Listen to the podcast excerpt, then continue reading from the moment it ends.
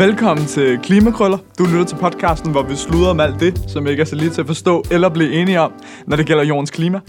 Der er blevet teaset og teaset for det her afsnit. Vi har både sagt, at vi vil få en kæmpe spændende gæst, og vi har sagt, at på et tidspunkt skulle vi have et afsnit om fødevareproduktion. Og det kommer simpelthen til at ske i dag, hvor vi får besøg af lektor Christian Bukke Henriksen fra Københavns Universitet.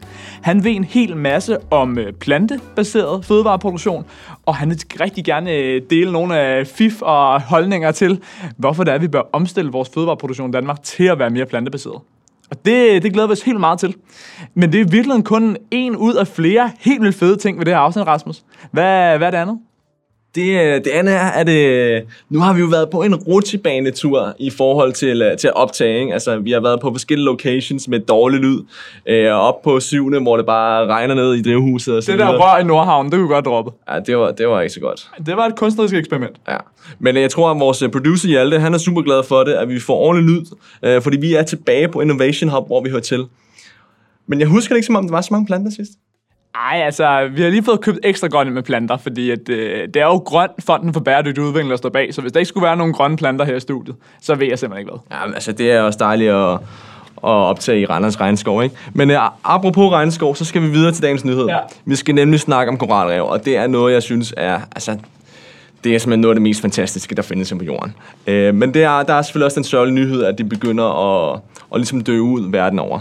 At du har været en af dem, som ville bare skynder sig ned, for så lige at, at få set med nogle dykkerbriller på. Ja, jamen, altså, det, det er helt sikkert. Du er altid en hund, når du hopper i vandet. Præcis. Ja, jeg elsker at dykke og fridykke og så videre, men øh, ja, det, det er fantastisk. Men dagens nyhed, det er, at i, øh, i London Zoo, der har, man, der har man lavet sådan et, et, øh, et nyt akvarium, som er 7 meter langt. Øh, de pitcher det som en, et kæmpe... Øh, Ej, det er ikke Great Barrier Reef størrelse. ej, det, det er ikke 350.000 km, men det, det er 7 meter langt. Og øh, det skal ligesom vise den her artsrigdom, der er i koralrev. Øh, og som jeg synes, det er fedt, det, det er de færreste suge, som egentlig har koraller. Øh, så det, det er super fedt. Øh, men det de også vil vise, det er, at øh, de viser noget af det forskning, de har lavet. Med, øh, med typer af koraller, som er mere modstandsdygtige for de her varme events, som er det, som ligesom øh, gør, at koraller verden over, de, de blegner og, og dør ud. Øh, Og blegner dør ud, og vi er ikke enige om, altså korallen i sig selv, den er i virkeligheden bleg. Altså det er en, det er en polyp, det er en vandmandslignende dyr. Men grund til, at den har farve normalt, det er så, fordi der bor en alge nede i. Er det rigtigt? Ja, det er rigtigt. Det er, altså, det er, igen, altså, koralrev er jo for, for vilding. Altså, der er de sindssygste symbiotiske forhold, og det her er bare et af dem. Så det er den her lille polyp, altså en simpel, simpel celle, som har et hul. Og altså, det er der, den øh, spiser igennem, det er der, den skider igennem, øh, det er der, den øh, smider æg og sædceller ud igennem. Alt sker igennem det hul der. Men nede i det hul der, der bor der så også en alge. Øh, Og gennem dens fotosyntese, så giver den så en masse næringsstoffer til den her polyp her. Men til gengæld, så giver øh, polyppen så læ til den her alge her. Så den, den, de beskytter ligesom hinanden. Øh, polyppen beskytter algen, og algen giver føde til den her lille polyp her. Og det er jo bare en, altså en lille del af det kæmpe økosystem, som koralrevene er. Altså jeg tror, jeg læste på et tidspunkt, at selvom de kun dækker 0,1% af verdenshavene, så er det 25% af de dyr, der bor i vandet, de bor i koralrevene. Yes, det er jo helt vildt. Jamen, det, det er, altså, som sagt, den artsrigdom, der er på koralrev, er fuldstændig vanvittig. Og bare øh, forskellige typer koraller, altså der er jo tusinder af forskellige typer koraller. Og det er jo sådan, det er jo en organisme, som har en masse polypper celler. Altså, altså en koral har måske millioner af de her små polypper på sig. Øh, og de, øh, de reproducerer sig, øh, både øh, seksuelt og aseksuelt. Så aseksuelt, så laver den ligesom bare en klon og siger, okay, så lever du videre. Og seksuelt, det sker så en gang om året, hvor det, altså, det er tit om aftenen, det her, det sker.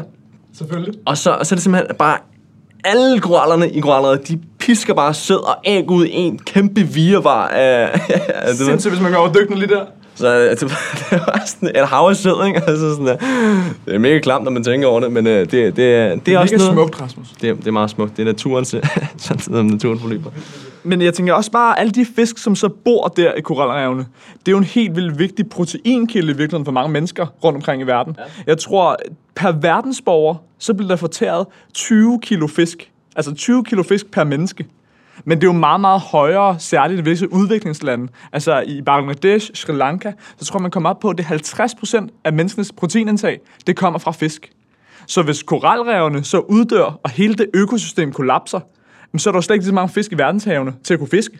Præcis. Og det går ud over folks ernæring. Som du siger, altså, også bare i det sydlige Stillehav, der lever jeg lige af fisk. Altså, det er, det er indtægten, ikke? Øh, men som du siger, det, det er jo et mega, mega vigtigt link i hele økosystemet i, i verdenshavene. Altså, hvis 25 procent af, af verdens arter ligesom mister deres hjem, jamen, så, så dør de jo nok, ikke? Øhm, så det er et super vigtigt uh, link. Og det er jo også bare vigtigt at huske med, nu hvor vi lå Christian og døren, det med, at samtidig med, at vi skal spise mere planter, så skal vi altså også lige huske på, hvad der foregår i verdenshavene, for det er helt vildt vigtigt. Skal vi lukke ham ind? Ja, lad os gøre det.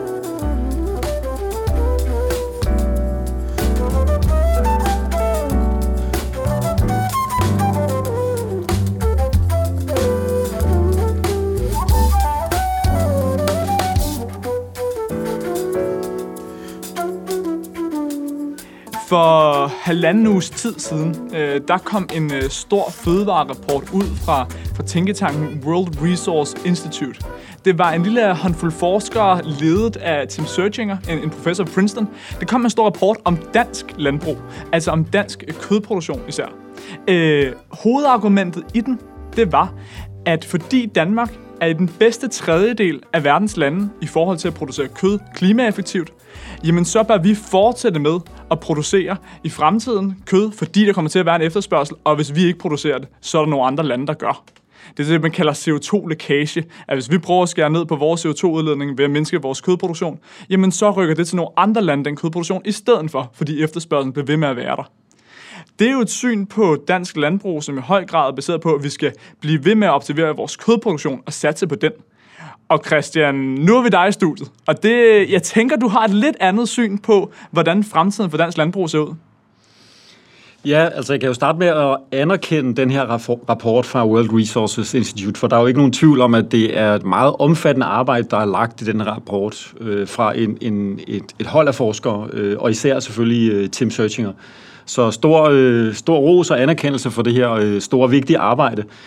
Øh, jeg har en øh, sådan hovedkommentar øh, til rapporten, og det er egentlig, at øh, jeg, jeg kunne godt have tænkt mig, at rapporten øh, havde slettet et A, og så tilføjet et S i titlen, så den havde heddet Pathways øh, for a Carbon Neutral øh, Agriculture in Denmark. Fordi der er jo ikke kun én øh, udviklingsvej for dansk landbrug i fremtiden.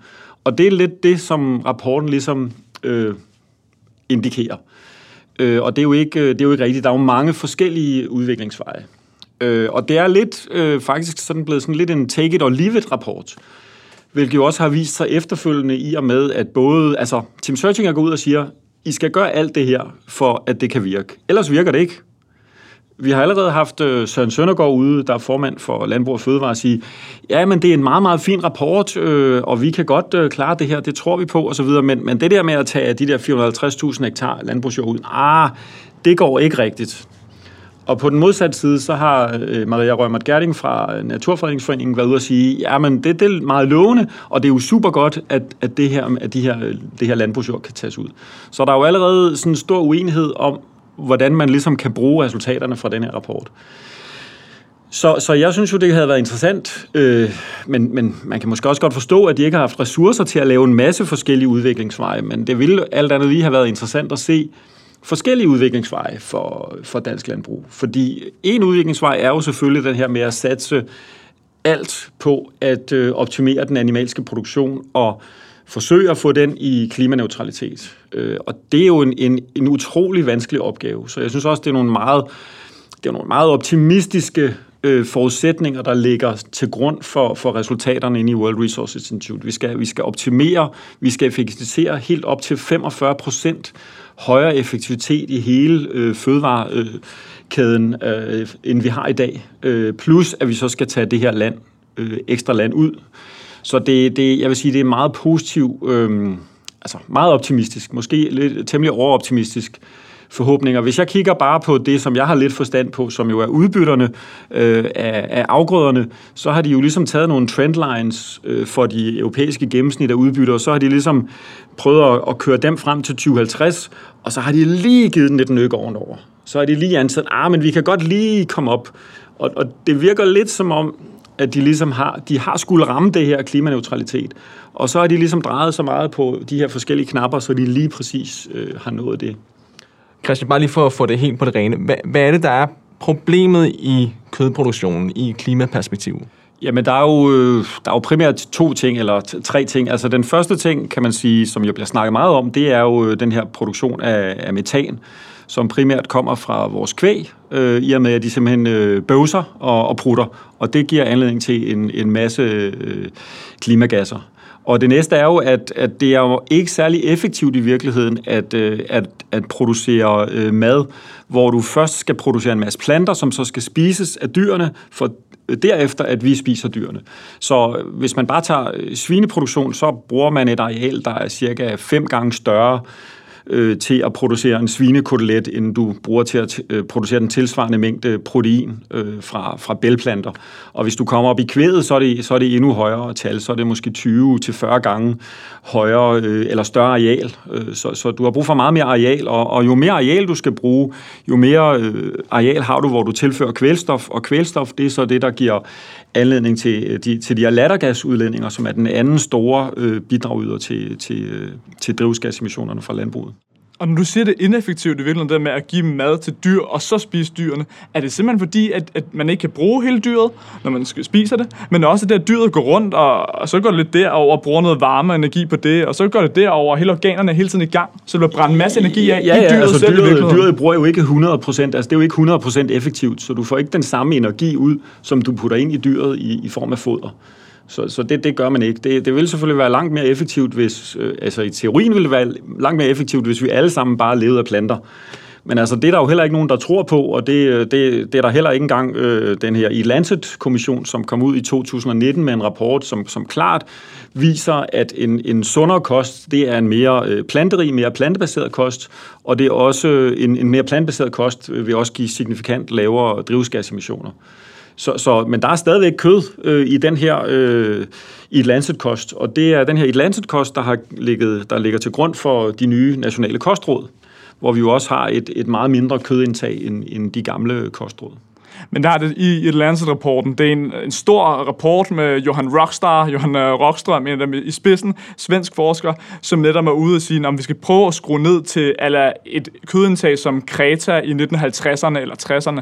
Det betyder altså at kødforbrug, der er væsentligt lavere end der i Danmark i dag. Men i andre lande, i mange udviklingslande, så skal de virkelig begynde at spise mere kød, fordi de har brug for det i deres øh, proteinindtag. Og der tænker jeg, det er helt sikkert, at vi skal ud og have mere kød til store dele af verdensbefolkningen. Men dem, vi fodrer, når, når Danish Crown sælger til den kinesiske middelklasse, er det i virkeligheden dem, vi tænker på, som nogle af dem, der skal have maden? Eller producerer vi kød til de forkerte? Oh, det er jo et godt spørgsmål. Altså, det er jo klart, at hvis vi sender kødet ud på verdensmarkedet, så bliver det jo købt af dem, der vil have kødet jo. Og det er jo ikke nødvendigvis dem, der har mest brug for det, men, men dem, der efterspørger det. Og det er jo meget interessant også, den her diskussion af efterspørgselen, fordi det er jo en anden ting, øh, WI forudsætter i deres rapport, det er jo, at vi vil få en, en kraftig stigende efterspørgsel på kød, øh, simpelthen fordi den her middelklasse i hele verden vokser osv. Men, men det er faktisk ikke øh, nødvendigvis det, som, øh, som OECD og FAO skriver i deres nyeste rapport. De har lavet en fremskrivning frem mod 2029, og den viser ganske vist, at man får en, en stigende efterspørgsel efter kød. Den er så primært drevet af befolkningstilvæksten. Det er ligesom det, den driver, fordi vi bliver flere mennesker, så skal vi også have mere kød. Men den er kun moderat stigende. Hvorimod faktisk øh, produktionen af kød på verdensplan, den er kraftigt stigende. Så det betyder faktisk, at vi får øh, en, en meget hårdere konkurrence. Altså danske landmænd øh, kommer ud i en meget hårdere konkurrence på det her marked, fordi vi har kraftigt stigende øh, produktion, moderat stigende efterspørgsel. Så det bliver, det bliver sværere øh, fremover for danske landmænd at, at tjene penge på kød. Så jeg synes, det vil give rigtig god mening øh, samlet set, hvis man øh, fra dansk side gik ind og satsede mere på de plantebaserede fødevarer. Ikke fordi det skulle overtage det hele, og fordi man skulle lukke husdyrproduktionen, men simpelthen for at gøre dansk landbrug meget mere robust over for de her øh, konjunkturudsving, der bliver i fremtiden også. Det er sjovt, du nævner det her med kød som, uh, som brand, dansk brand på, på verdensplan, uh, Jakob. Fordi der, jeg var i Papua Ny Guinea for nogle år siden, der, da jeg sagde, jeg var dansker, der var der en, der sagde tulip. Og jeg, sådan, ah, det, jeg tror altså, det, det er mere Holland, men det er selvfølgelig uh, bacon tulip, han, han snakker Det var ikke tulipanerne? Nej, det var ikke tulipanerne. Okay. Men, øh, men øh, Christian, jeg kom til at tænke på, det her med at, øh, ligesom at effektivisere hele fødevareproduktionen, det er noget, der er meget oppe her på tiden, og med vertikal farming og, og med tangfarme. Hvad, hvad, er det, altså, hvad er det, vi skal gå over til i fremtiden? Er vertikalfarme, er det det, er det, det nye? Jamen altså, vertikal farming kan jo bidrage et, et vist omfang. Altså, jeg vil sige, vertikal farming, øh, det vil jeg sige, det, det kræver stadigvæk øh, meget forskning og udvikling, og det, det gør al øh, jordbrugsproduktion sådan, men, men altså, Lige nu er det jo mest egnet til urter, salater, øh, bladgrønt osv., som jo ikke er de fødevarer, der har de fleste sådan, øh, makronæringsstoffer. Altså, du får ikke mange øh, proteiner og kulhydrater og fedt ud af de her bladgrønt, der bliver dyrket i vertikal farming. Det arbejdes der på, er jeg ikke i tvivl om. Også at, at kunne det, men, men det vil kræve noget at dyrke guldrødder og kartofler og sådan øh, lidt mere solide øh, fødevarer i, i sådan et system. Og en anden ting, der ikke er helt afklaret, det er, hvad er, hvad er den samlede bæredygtighed af det her system? Fordi du, du har jo en masse elektricitet, du har en masse installationer osv., det er jo ikke helt afgjort endnu. Det kommer også an på, hvad det er for nogle energikilder, vi anvender, men, men der er nogle øh, bæredygtighedsvurderinger, som stadigvæk øh, ligesom mangler at blive lavet der, ikke? Hvad med alle mulige kornsorter, altså havre, bygger noget af det, vi producerer meget af herhjemme? Jo, men altså, jeg tror helt sikkert, øh, altså havre er jo en fantastisk afgrøde, den har jo rimelig højt øh, proteinindhold, og så indgår den allerede faktisk i, i mange plantedrikke. Og så er der jo en lang række bælplanter, som vi skal til at dyrke meget mere af. Altså øh, flækærter er en fantastisk afgrøde, øh, almindelige ærter, øh, hestebønder. Der er igen en masse forskning og, og udvikling, der er nødvendig, fordi man kan sige, at vi har igennem øh, 100 år ligesom haft en, en muligheden for ligesom at opbygge en meget stærk sammenhængende værdikæde for de animalske fødevarer. Og det er simpelthen det, vi mangler rigtigt at have for de plantebaserede fødevarer. Der er et kæmpe potentiale, altså for, øh, også for danske virksomheder, ligesom at kunne komme ind øh, på det her marked. Vi har allerede øh, virksomheder som Naturlige, Organic Plant Protein, øh, øh, seneste virksomheder Dryg, som, importerer, eller som eksporterer havredrik nu til Kina. Så der er en masse øh, af de her små startups, som er i fuld gang med at producere de her plantebaserede fødevarer. Vi har også de store aktører på markedet, altså Arla, øh, Danish Crown har også sagt, at de vil lave en øh, plantebaseret burger, så, så de er egentlig øh, interesseret i at rykke på det her.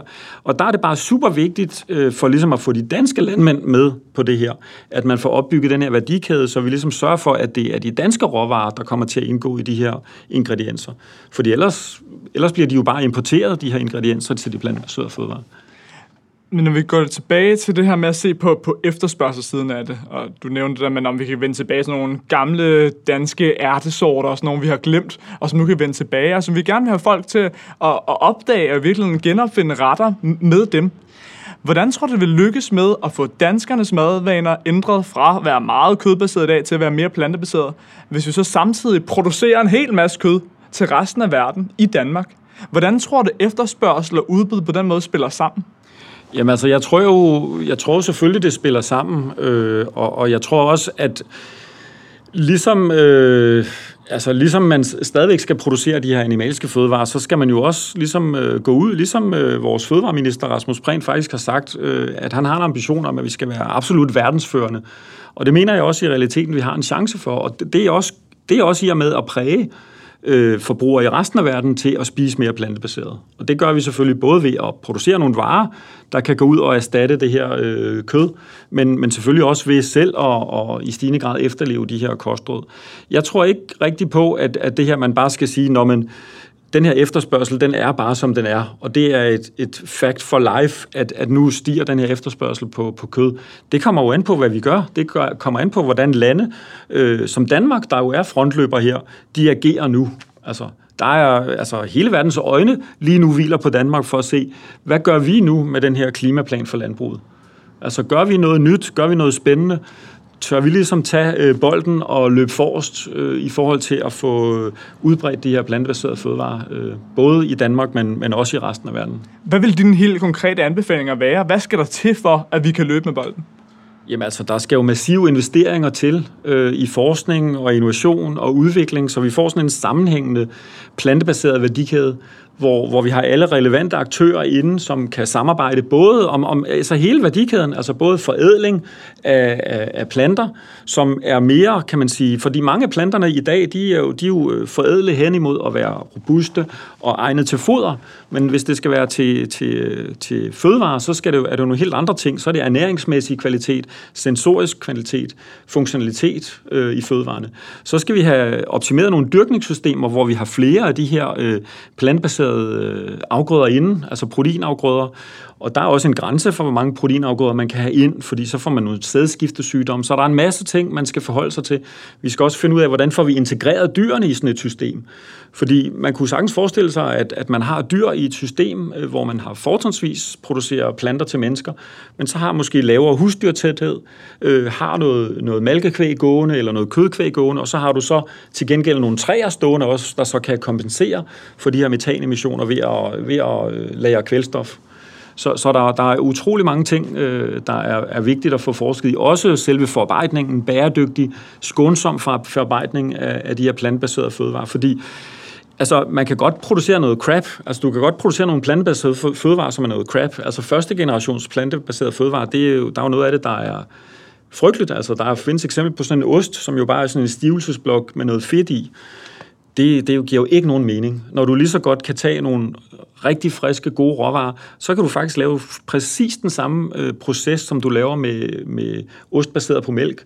Det kan du også lave med plantebaserede råvarer. Det findes der talrige eksempler på nu. Øh, der er også et øh, slovensk firma, der lige i øjeblikket er ved at udvikle sådan en filet, filet, filet øh, mignon, altså hvor du har en kød øh, med en fast struktur. Ellers kender man meget af det her plantefars osv. Og der findes faktisk allerede nu, hvis folk ligesom tog at give sig i udkast med, der findes rigtig mange gode øh, produkter på markedet også, som, som fuldt kan erstatte. Du sagde det der før med, jamen forbrugerne, øh, får vi forbrugerne med, og jeg tror, der er jo nogle forbrugere, som ligesom siger, jamen vi tager bare råvarerne fra, fra grunden, ikke? Vi tager beluga eller kikærterne eller hvad, og så laver vi vores ret fra grunden. Og så er der andre, der er mere til det her convenience, som jo også vinder frem, og dem skal der jo også være øh, øh, fødevare til. Skal man så begynde at støtte det mere, fordi mange af de plantebaserede erstatninger for kødprodukter, øh, eller animalske produkter, er bare meget dyre, tænker jeg, i forhold til mange af de, de egentlige animalske produkter. Ja, altså der vil jeg sige, der er det, det er jo nok mest volumen lige nu, ikke? Altså at hvis, hvis der kommer mere volumen på det, hvis der er større efterspørgsel, og du kan skalere produktionen op, så, så kan du også, øh, så kan du også få, øh, få prisen ned på det, ikke? Og lige nu kan man også se sådan noget som naturlig plantemælk. Hvis man tager sådan en drik, de, de ved, de lige nu har et lidt mindre nichemarked, hvor de godt kan sætte prisen højere op. Men hvis man så går ned i sådan noget Føsex Food, som sælger en dyr forretning, så, så nogle gange så sælger de dem på rabat til, til 11 kroner. Men så er vi meget tæt på mælkeprisen i virkeligheden. Og det øjeblik, det bliver en bredere gruppe befolkning, som efterspørger dem, så kan prisen automatisk falde helt vildt. For de producerer det jo ret billigt i virkeligheden. Et aspekt, når det gælder øh, bæredygtig øh, fødevareproduktion, som den enkelte forbruger kender i sin hverdag, det er jo valget mellem at vælge økologi eller et konventionelt øh, produceret øh, fødevareprodukt. Og der virker det lidt som om, at lige nu er der virkelig mange, der advokerer for, at økologi ikke er bæredygtigt. Forstået på den måde, at hvis vi skulle producere mad til hele verdens befolkning, jamen så ville vi være nødt til at producere på en måde, hvor vi også begyndte at udnytte øh, fosfor og nitrogen for, for menneskelig afføring, og fik det ud på markerne og sådan noget. Der er en masse, der ville synes, det begynder at lugte. Det er ret svært at producere mad nok ved hjælp af økologi, at det argument, der lyder. Samtidig så har vi på den anden side det konventionelle landbrug, som vi ved har problemer både i forhold til, til vandkvalitet og i forhold til biodiversitet i omgivende områder. Er det i virkeligheden sådan, at det bæredygtige landbrug ligger et sted mellem økologi og konventionelt landbrug? Altså, for det første vil jeg sige, at jeg synes meget af den diskussion, der er om, om økologisk landbrug og bæredygtighed, den er sådan lidt forfejlet i forhold til den her måde, at man, man siger, jamen, hvis vi skal have mad nok, så har vi ikke ligesom råd til at have det økologisk, fordi øh, det, det kan vi ikke.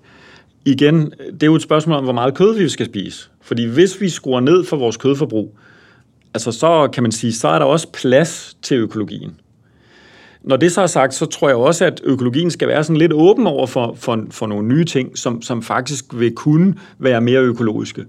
Altså, der er jo i, i øjeblikket en diskussion af det her CRISPR-Cas, hvor du an, an, anvender en gensaks til ligesom lidt hurtigere at kunne lave nogle øh, sorter med nogle forbedrede egenskaber. Det kunne jo godt være, at økologien skulle, skulle tage og sige, okay, det er faktisk ikke GMO'er, det er en teknologi, vi godt vil kunne acceptere i økologisk, øh, økologisk jordbrug. Og lige sådan er der andre teknologier, hvor man måske skal være lidt mere, øh, mere large i forhold til at inkludere dem. Øhm, men altså, ellers så er der jo rigtig mange fordele ved økologien. Ikke sådan lige rent klima, hvis du måler per arealenhed, men der er jo i forhold til, hvordan, hvordan landskabet er, og agrobiodiversiteten, og der er andre øh, ting, øh, jordens øh, sundhed osv. Så der er jo mange positive ting, hvis man ikke sådan kun fokuserer rent på klima. Men, men det er rigtigt sådan klimaeffektivitetsmæssigt, der er, der er økologien ikke øh, lige så effektiv som, som intensiv øh, produktion. Men, men der kan man jo sige, det er jo heller ikke... Øh, lige så intensivt, ligesom, eller det er ikke lige så effektivt at have fritgående grise, der render rundt og har det godt, end, end at have meget, øh, meget intensiveret svineproduktion. Øh, og der kan man jo sige, det er jo også en beslutning. Hvad, hvad, er det for et, hvad er det for et landbrug, vi vil have i fremtiden? Og der er også to sider af hele klimadebatten der, forstået på den måde, at vi taler rigtig meget i Danmark om, hvordan producerer vi, så vi har et mindst muligt aftryk klimamæssigt. Men der er også hele det, klimaforandringer er jo i gang. Så hvordan får vi produceret på en måde, som har en høj resilience, altså har en høj holdbarhed i forhold til, hvis der lige pludselig kommer ændrede nedbørsmønstre, hvis det bliver varmere, hvis det bliver koldere nogle steder. Hvordan er det, vi laver et landbrug, som, som kan holde til det? Og der tænker jeg sådan noget som agroøkologi, jeg vil noget med det, man taler om. Kan du sætte nogle ord på det, og hvordan den aspekt i forhold til at have noget resiliens i landbrugsproduktionen også er væsentligt? Ja, men altså agroøkologi og, og kan man sige en udløber af det, der hedder øh, regenerativt jordbrug, der er jo en masse potentiale netop i forhold til at opbygge jordens øh, sundhed. Øh, også jordens øh, kulstofindhold øh, og agrobiodiversiteten, og i det hele taget gøre øh, øh de øh, jordbrugssystemerne mere robust. Øh, Øh, igen skal man ikke øh, heller overvurdere det her potentiale for, for kulstoflæring. Der er der desværre lidt en tendens til inden for det øh, regenerative jordbrug, at man siger, at det kan løse alt. Hvis vi bare har regenerativt jordbrug, så kan vi løse alle problemer, hvilket så også er med til, at et, en, en stor virksomhed som Nestlé nu går ud og siger, jamen alt hvad de laver, det skal være regener, regenerativt. Det kan godt tendere måske lidt til noget greenwashing, altså hvis man ligesom går ud og hævder det, fordi der er, der er grænser for, hvor meget kulstof man kan lære i en jord. Det er ikke sådan, du bare kan pøse kulstof på, og så lære det i uendelighed. Der får du brug for også at have nogle træer med, og øh, for, for ligesom at få den der kulstofbalance. Ikke? Vi havde glædet os til, at du kom, Christian, og vi er, vi er ikke blevet skuffet, vil jeg sige, på vores begge vegne, tror jeg. Vi håber, lytterne har det på præcis samme måde. Jeg tænker, at vi bare, at vi skal sige mange tak for, at du kom. Tusind tak. Det har været en super spændende diskussion. Ja, selv tak. Det var en fornøjelse at være med. Og til lytterne, vi håber, I vil lytte med næste gang. Øh, der har vi en god gæst på besøg, der hedder Rika Rinan. Hun ved en masse om VUC-gasser, og det er ret relevant at begynde at tale permafrost. Så det er næste afsnit.